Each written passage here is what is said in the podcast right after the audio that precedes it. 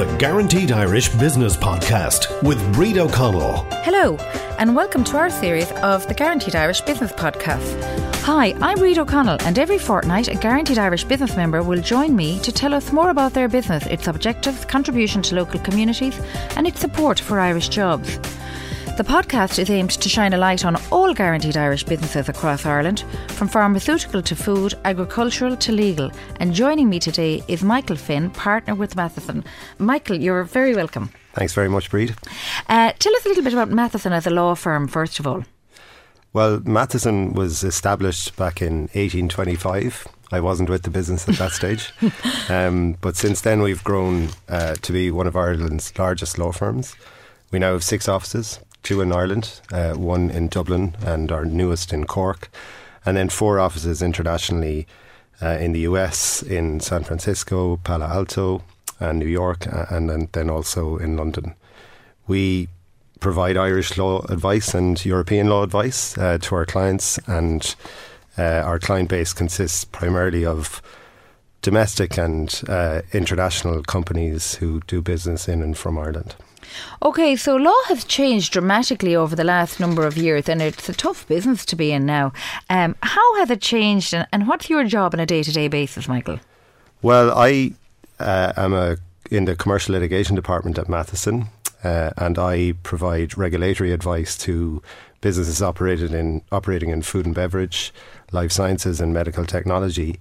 And in any day, I could either be advising them on new and emerging regulations or helping businesses in those sectors with uh, an IP dispute, intellectual property dispute, or helping them with a regulatory investigation by you know one of the many regulators that mm. regulate those those various industries, or indeed helping them um, in uh, an acquisition that they might be involved in where I'm doing the, the due diligence of the regulatory aspects of the acquisition. Well, something that's very topical at the moment is food labelling. And you recently wrote a paper for Guaranteed Irish, indeed, uh, and for its food members in relation to the new EU directive that's coming in 2020.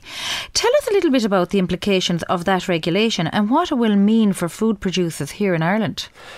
Well, to start with, the amount of regulation that is coming constantly in the food and beverage industry is profound.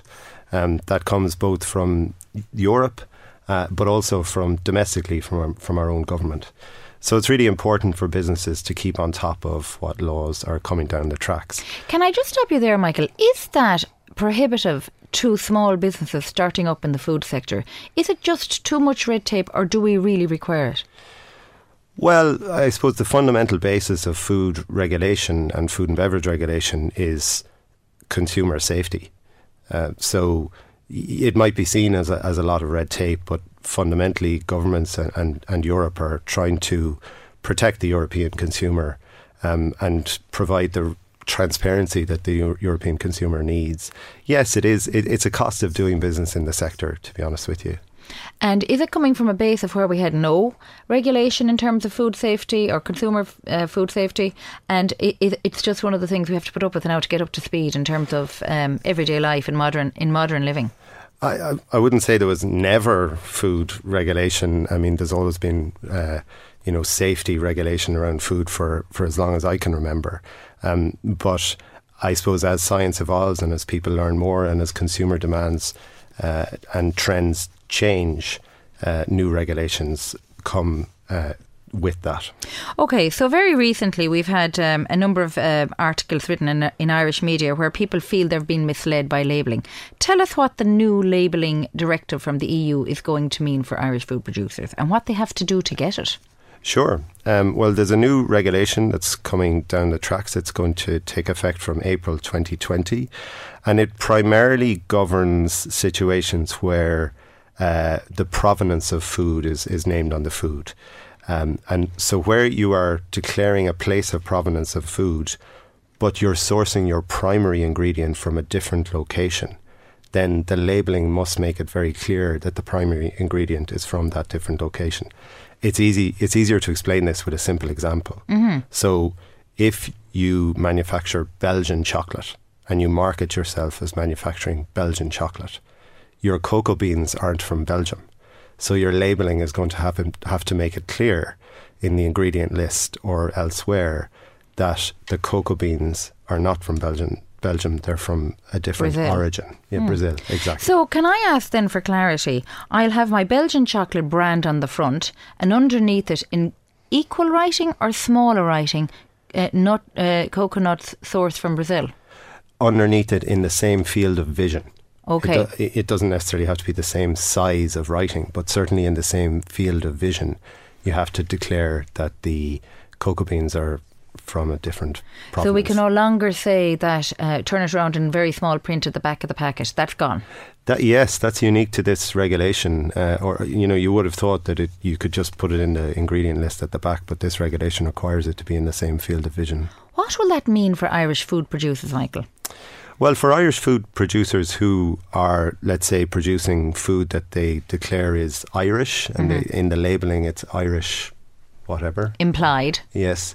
Um, then, uh, provided that the primary ingredient is from Ireland, it means absolutely nothing for them. Perfect. But if their primary ingredient is not from Ireland, then they're going to have to declare where that primary ingredient is from. So I've had examples of um, large retail stores who are not Irish who give you the example of an Irish name on the salmon, but the salmon has been sourced in, when you really look at the fine print at the back of it, it's actually uh, farmed in Norway.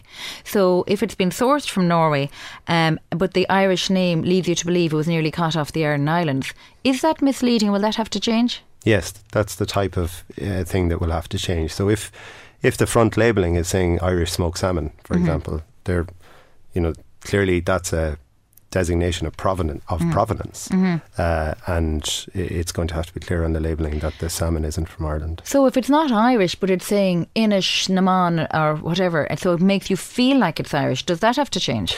That's a bit of a grey area. We're, we just we'll just have to see how this regulation plays out to see are products like that going to be caught in the net.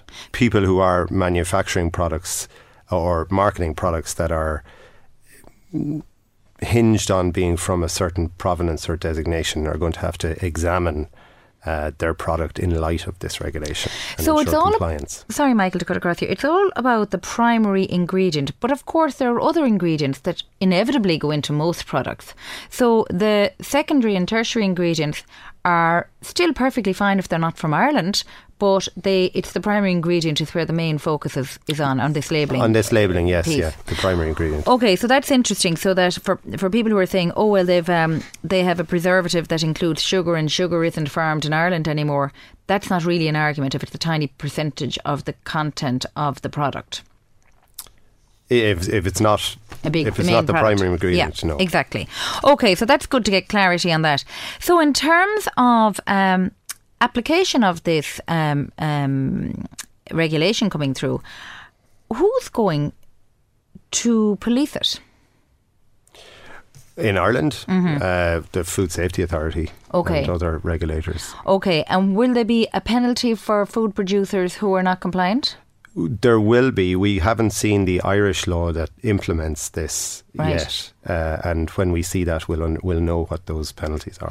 Okay, so it's a good space to watch. But for people coming down the line, and for 2020, it's only around the corner in terms of packaging and their marketing collateral and all that kind of um, background piece. It, that that's being planned for now, so they really need to start taking cognizance of it now. I assume. Oh yeah, so this is a European regulation. So the way the European laws work is that a regulation has immediate effect in a country from the date it is stated to take effect. So April 2020 is when this regulation will take effect in Ireland. And when will the law become effective in Ireland then? April 2020. as well. Okay, so that's great to get that clarity. So, in terms of small, um, small artisan producers who, um, well, I suppose actually it's going to be easier for the small artisan producer because they're literally doing a lot of things by hand starting off, so they'll be able to make the um, adjustments quite quickly. I'd imagine. You'd hope so, yes. Yeah. Okay, so there's opportunities there for everything. I know you have a number of offices in the US. A lot of businesses doing um, exports from Ireland to the US, or is it the businesses from the US coming back in here then that Matheson are involved with? Oh, it's both. So our focus is on companies that have an international focus. That's both companies putting foreign direct investment into Ireland, but also domestic Irish companies who uh, are looking from Ireland to elsewhere. So, what do you think then, as a, uh, uh, an international law firm based here in Ireland with uh, massive Irish roots and, and heritage, what do you think are the major advantages for Irish businesses in the global marketplace? The government have and successive governments have put in place a very stable environment in Ireland in which to do business. And that has given us a great reputation internationally uh, and uh, with that, I, I, think that the future is very bright. And do you have any concerns with that in the context of Brexit, that any of that is at risk? Brexit's obviously a big issue for the Irish economy. Uh, from a personal perspective, I come from an agricultural background.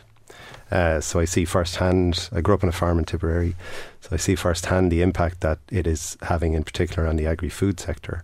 So it is going to be a challenging uh, issue for for the Irish economy. But I firmly believe that if the government continues with its policy of providing a safe and sustainable and stable uh, business environment here in the country, then we will come through this very positively.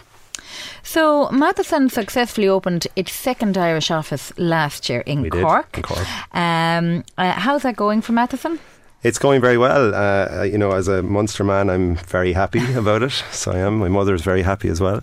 So she is. I'm from Tipperary. Unfortunately, we couldn't open it in Tipperary. We opened it in Cork. Uh, but no, we're very excited about the, the Cork office. So we are. Uh, if you look at projections for growth in Ireland in the next 25 years, uh, it's projected that 75% uh, of investment is going to be outside Dublin. Cork is going to uh, the the population of Cork is going to increase by fifty percent. So opening an office in Cork um, was uh, and is part of our investment into that uh, future growth. And of course, Cork is so accessible now. It's got great infrastructure and and, and, and a fantastic array of domestic and international companies based around Cork. Absolutely. So, Michael Finn, partner with Matheson, how has Matheson benefited from membership of Guaranteed Irish? We're very proud of our membership of Guaranteed Irish. Uh, so we are. We're an Irish law firm. Having uh, membership of Guaranteed Irish and being associated with the trusted symbol of Guaranteed Irish just reinforces that for us. And we've also been privileged to be introduced to so many other members uh, of Guaranteed Irish uh, and had really interesting conversations with them about their, their business and their future and indeed their trust in the Guaranteed Irish brand. Thank you, Michael Finn, who's partner with Matheson Law Firm. Thanks very much, Michael. Thanks, Bríd. That's it for now. I'm Bríd O'Connell from Guaranteed Irish. See you next time.